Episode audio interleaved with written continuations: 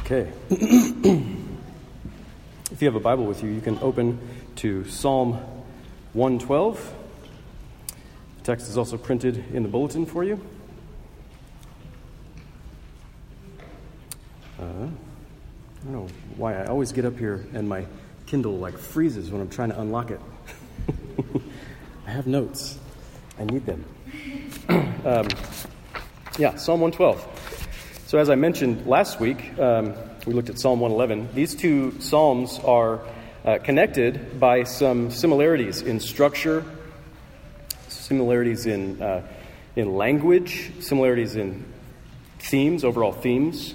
One of the main connections between these two Psalms is the idea of the fear of the Lord. So, in the Bible, uh, there are several writings that explicitly and mostly have to do with wisdom wisdom literature, um, which is, uh, in, the, in the Bible, wisdom is knowing how to live all of life as humans are meant to live in a right relationship with God, created by God in His image for a relationship with Him.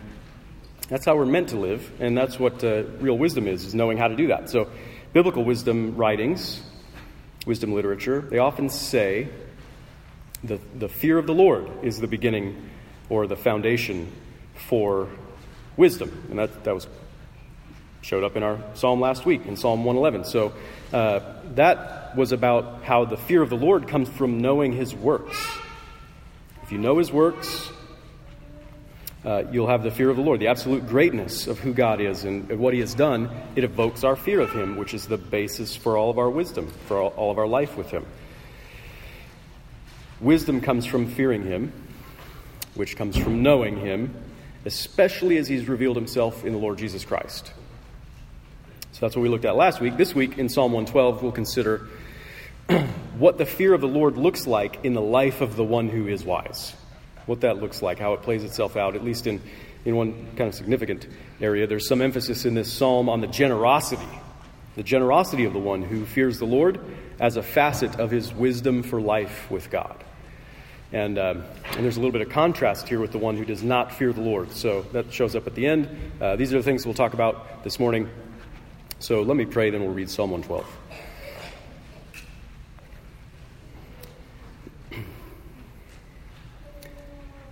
Father, it's likely that we do not know how badly we need you, how badly we need your help as we consider your word. We pray that you would not only make us aware of our need for your help, but that you would provide your help by your Holy Spirit.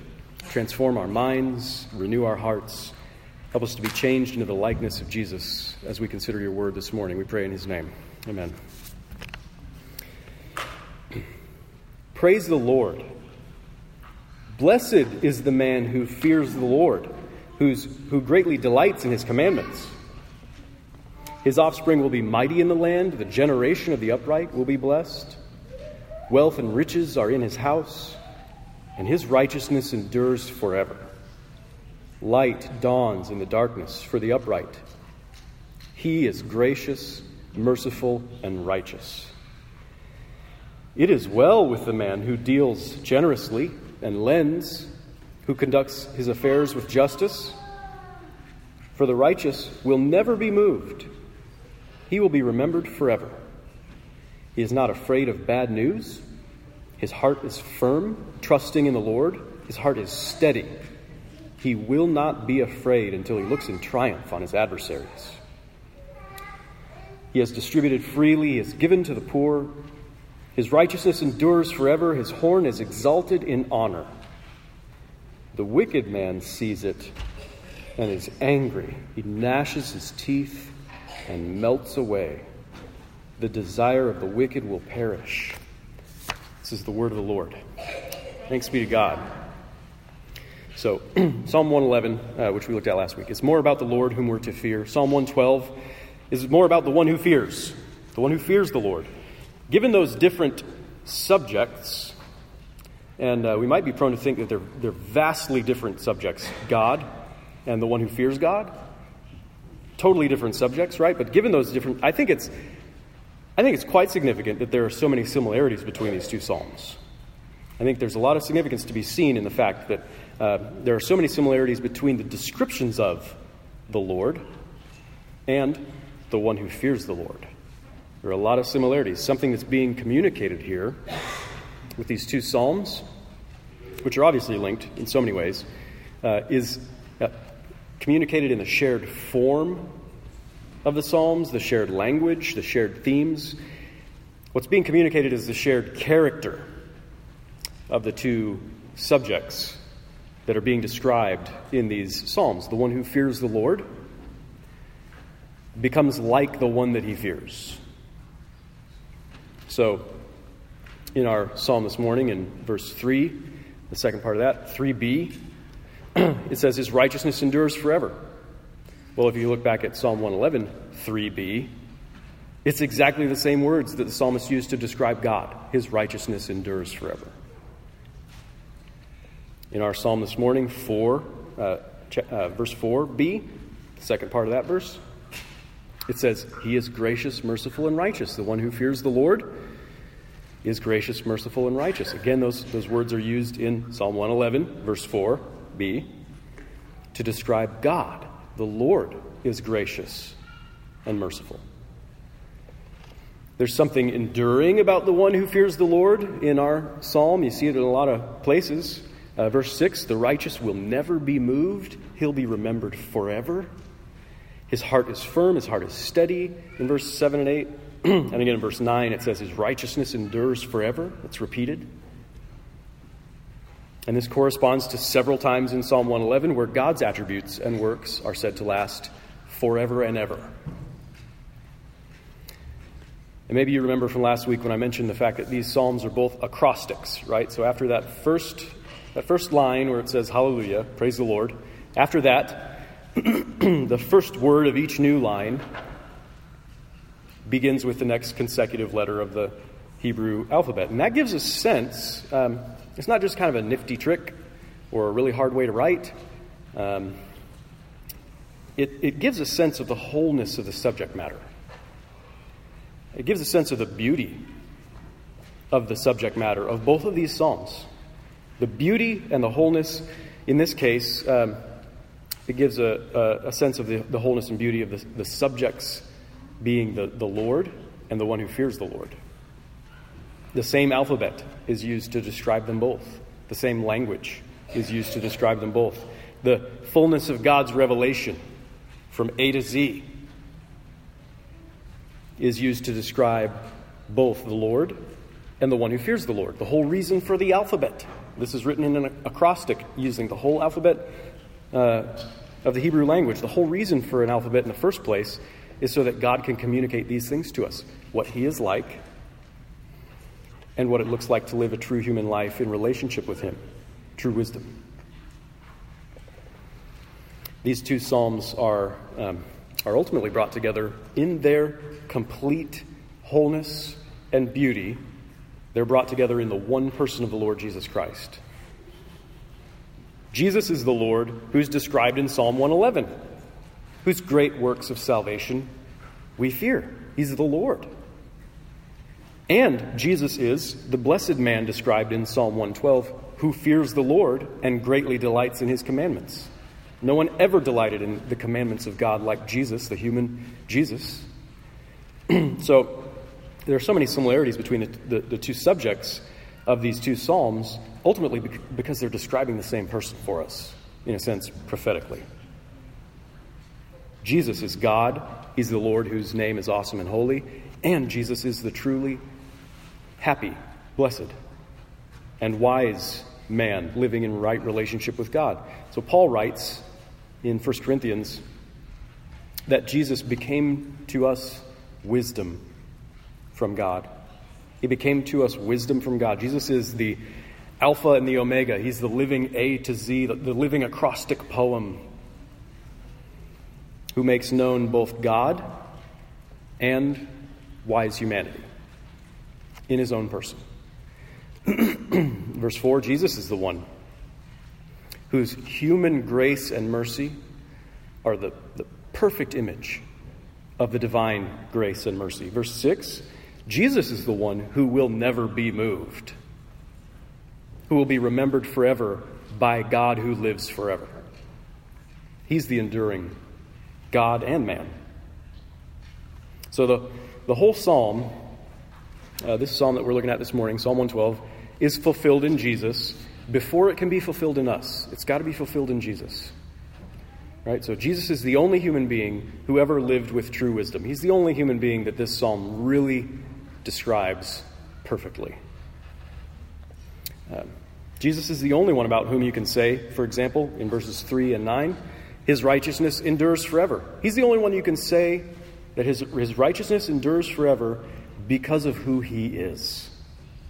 Because of who he is in his relationship with God. You cannot say of yourself that your righteousness endures forever unless you're talking about Jesus' righteousness on your behalf. Jesus' righteousness imputed to you that counts for you. Jesus' righteousness that you're connected to through your relationship with Him.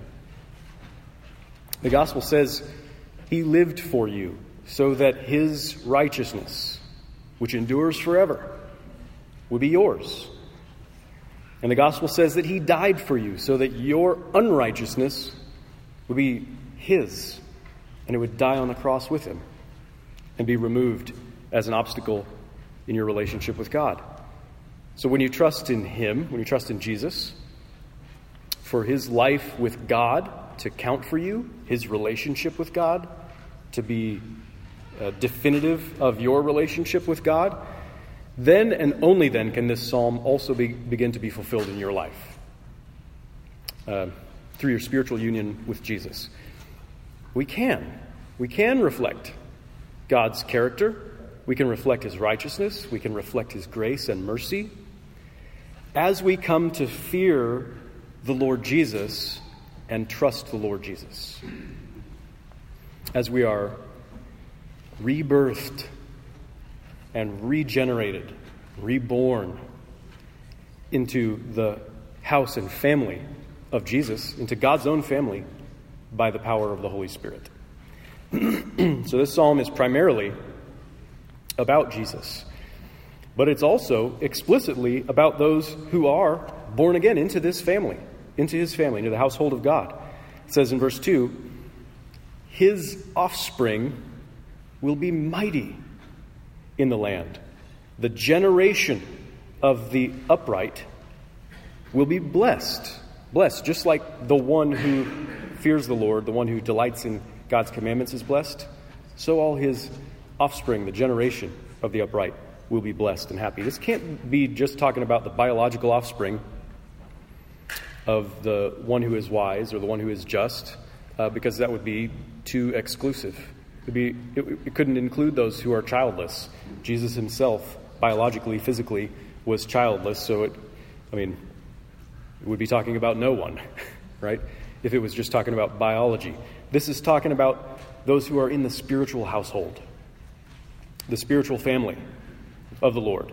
So not only is Jesus blessed in his relationship with God as the only true and righteous and wise man, not only is he blessed, but those who are of the generation of the upright, that is, the regeneration, those who are born again of the Holy Spirit, who are counted righteous through their connection to Jesus, through faith in Jesus, as we fear and trust Jesus.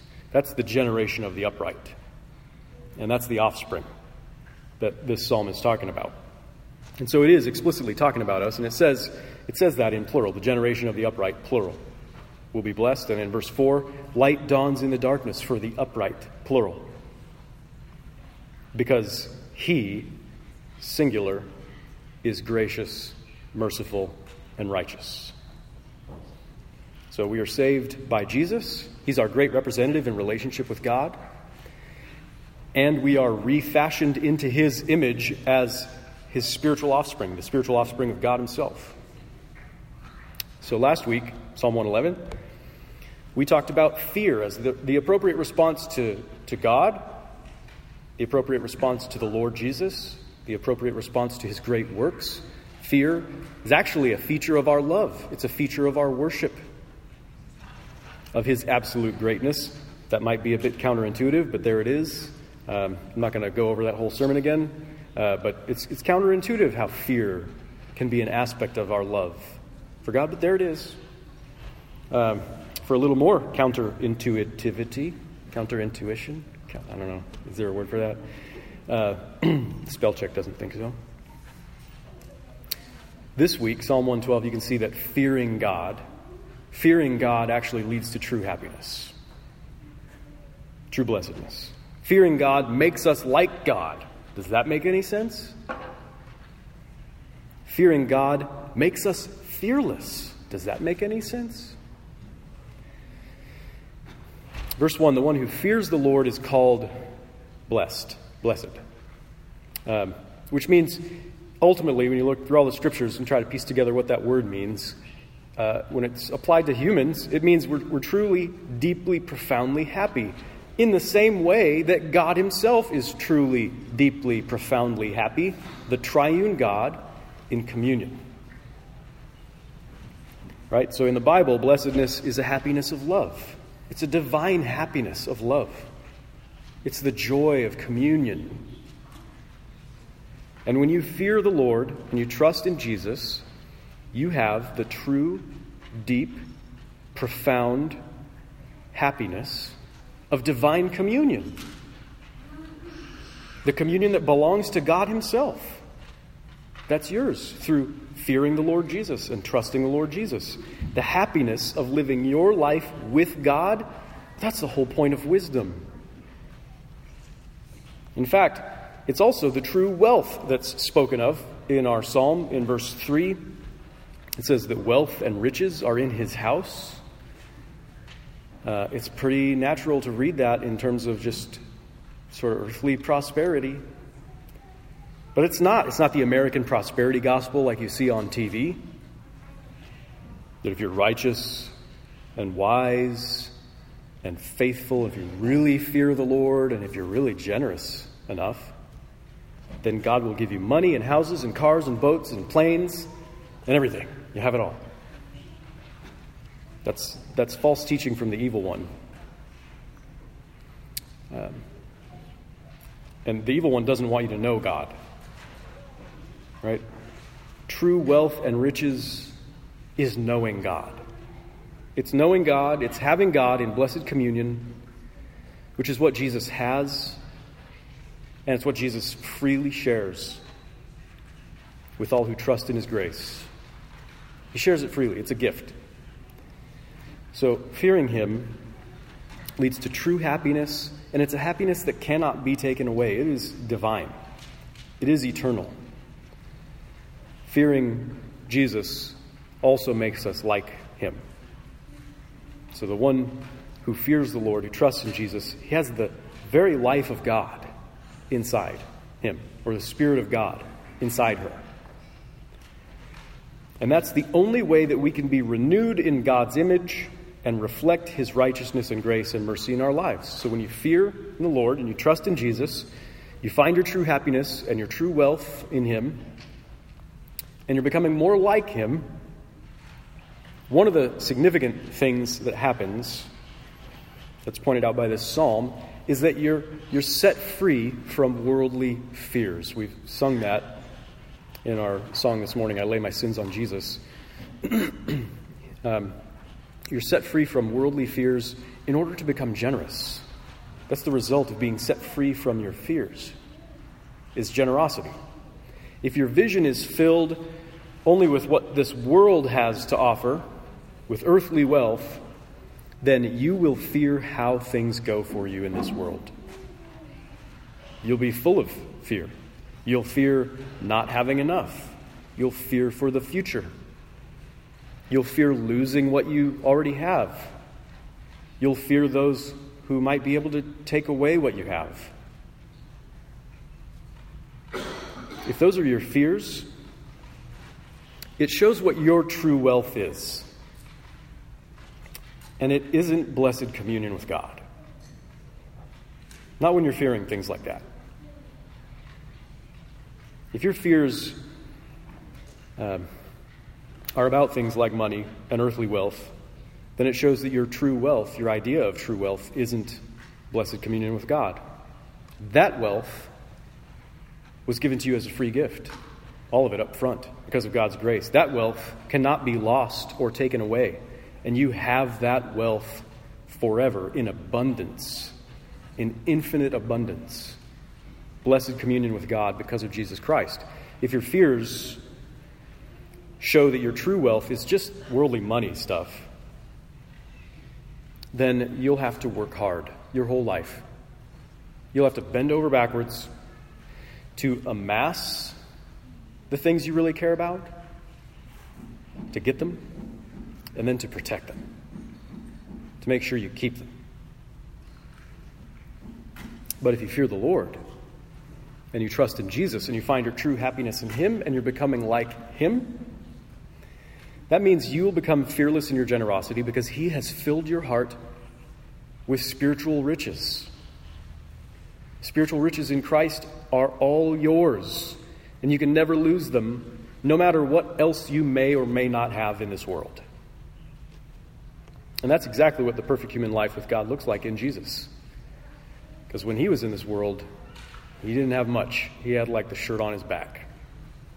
Uh, it says in verse 5 It is well with the man who deals generously and lends. It's well with Jesus. It's well with Jesus who gave away all that he had, even his own life, to those who were in need. And it's well with us when we have his life in us, causing us to be generous like he is generous. So, Paul. Paul wrote a lot about generosity as a major feature of the Christian life.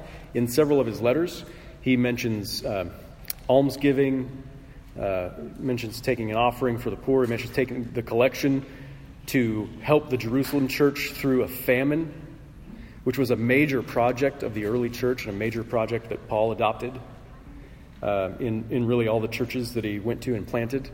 He was talking about this, this uh, collection for the Jerusalem church during their famine. So, Kelly Kapic, he, uh, he has a good book called The God Who Gives. He says this Studying Paul's theology apart from the collection, is very much like studying the presidencies of George Washington or Abraham Lincoln, apart from the Revolutionary and Civil Wars, or studying the speeches of Martin Luther King Jr., apart from the Civil Rights Movement. Paul did many different things throughout his apostolic ministry, but this campaign, this collection that he took for the Jerusalem church, consumed a, a great deal of his time energy, and imagination that we cannot rightly understand the one, his theology, apart from the other, the outworking of it, the generosity. So in 2 Corinthians 8 and 9, and, uh, and Joe Hamilton read a little bit of that in our New Testament reading, Paul spends two whole chapters talking about generosity. He's encouraging generosity, and he grounds it in the life of Jesus. He says, You know the grace of our Lord Jesus Christ, that though he was rich, yet for your sake he became poor, so that you through his poverty might become rich. And we sing that. Thou who wast rich beyond all splendor, all for love's sake becamest poor. So Paul's talking about the work of salvation. The work of salvation, where Jesus gave the glorious wealth and riches of heaven to us which cost him everything to do. It cost him everything. And he was not afraid to do it. Jesus was not afraid to do it because he knew that he would be forever remembered by his God and Father. He'd be raised from the dead, he'd be seated at God's right hand, and he'd rule with him forever. Jesus was not afraid of losing his own life, but he gave it, he gave it all away. And when we fear the Lord, when we fear Him, we put our trust in Jesus, and we have His own life at work in our lives, then we will not be afraid of losing even, even our very lives, but we'll become generous like He is. We'll be free from all the fears of it. It says in verses 7 and 8 He is not afraid of bad news. His heart is firm, trusting in the Lord. His heart is steady. He will not be afraid until he looks in triumph on his adversaries till there's nothing more, even possibly, that he could fear. If you fear the Lord and you trust in Jesus, You might very well hear bad news of many kinds, bad news that seems to threaten some aspect of life in this world or another. But you're set free from the fear of it. You don't have to be afraid of it. Because you fear the Lord and you have everything in Him. In the gospel, we've heard the best news that God will be with us forever. He will never leave us nor forsake us. We have the wealth and riches of heaven permanently. Maybe we won't have enough worldly health or wealth. Maybe we won't have enough for the future. Maybe we'll lose it all. Maybe somebody will take it all. But when we fear the Lord and fear his absolute greatness, we don't have to fear that. We don't have to fear the the way that our earthly health and wealth might rise or fall. We won't be debilitated or paralyzed by fear. We'll be moved by the fear of the Lord, moved to become generous like He is. So it says in, um, in verse 9 of our psalm, it says, He has distributed freely, He has given to the poor. And Paul quotes that. Paul quotes that in 2 Corinthians 9, saying that God has given us everything in Jesus. But it isn't just that He's given us everything, period. It's that He's given us everything to share. To share. To give like He Himself has given, happily without reservation, without self protection, without fear. so again, Kelly Kapic says that God calls His people to live out together the gospel pattern of gift even as God him, has given himself to us in our lowliness, caring for us in our great need, so now God calls the church to care for the poor. In this way, God includes us in his ongoing movement of grace and love, promising that such giving leads to the life that is truly life. He's including us in his own life, in divine communion, when he invites us into a generosity like his.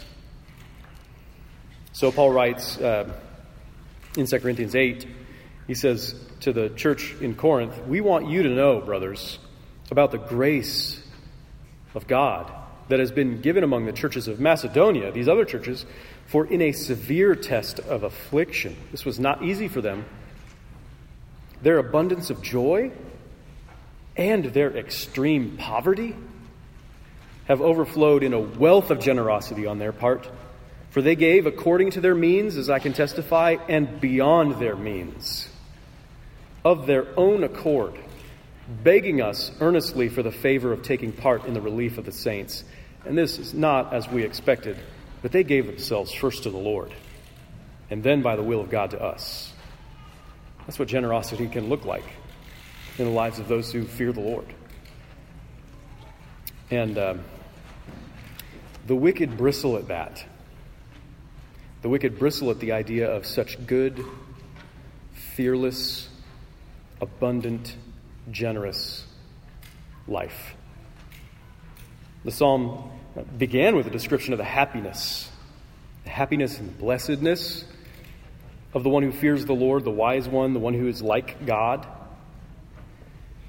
The psalm ends with a stark contrast of the, the absolute unhappiness the anger and the fear of the one who doesn't fear the Lord, who doesn't trust in him. So it says in verse 10 the wicked man sees it. What does he see? He sees the, the wise man, the righteous man, the, the one who fears the Lord, and so is fearless, has no worldly cares or fears, the one who is generous. He sees the life of this one who's living with God. The wicked man sees it and is angry. He gnashes his teeth and melts away. And um, maybe a, another way to translate that is he quails. He's melting away in fear. the desire of the wicked will perish. The one who doesn't fear the Lord, who doesn't trust in Jesus, has only one option. He can desire things that will always be stripped away from him.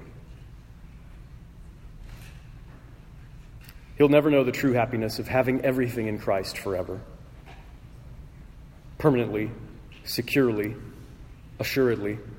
can't be stripped away. He'll never know that happiness, the blessed communion with God. His, his life will consist only of fear of what he has to lose, fear that he will lose what he has, and he will lose everything that he cares about in the end. When he looks at the happiness of the one who fears the Lord, at the contentedness and the freedom and the love and the fearlessness and the, the generosity, the selflessness of the one who fears the Lord, he feels his frustration. He's confronted with his resentment and his anger. Ultimately, that means when he looks at Jesus, the one who embodies the wisdom of God, he can't stand it. He sees Jesus and he gnashes his teeth. When he sees Jesus, he will gnash his teeth. Do you see Jesus and get angry and feel like he's an insult to your life? Or do you see Jesus and fall down before his greatness in fear? Do you see Jesus and you want his life to fill you up and make you more like him, full and free and gracious and merciful and righteous? Amen. Let's pray.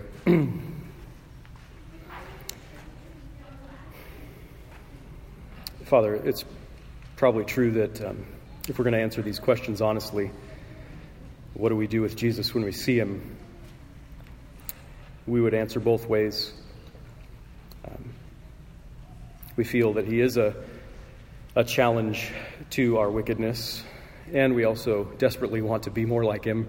Um, we see all the beauty and wholeness of the life of wisdom in Jesus, that fearlessness, that selflessness, that generosity, the participation in the divine life, the communion, the blessed communion. And we want that. And so we receive it from you as a gift.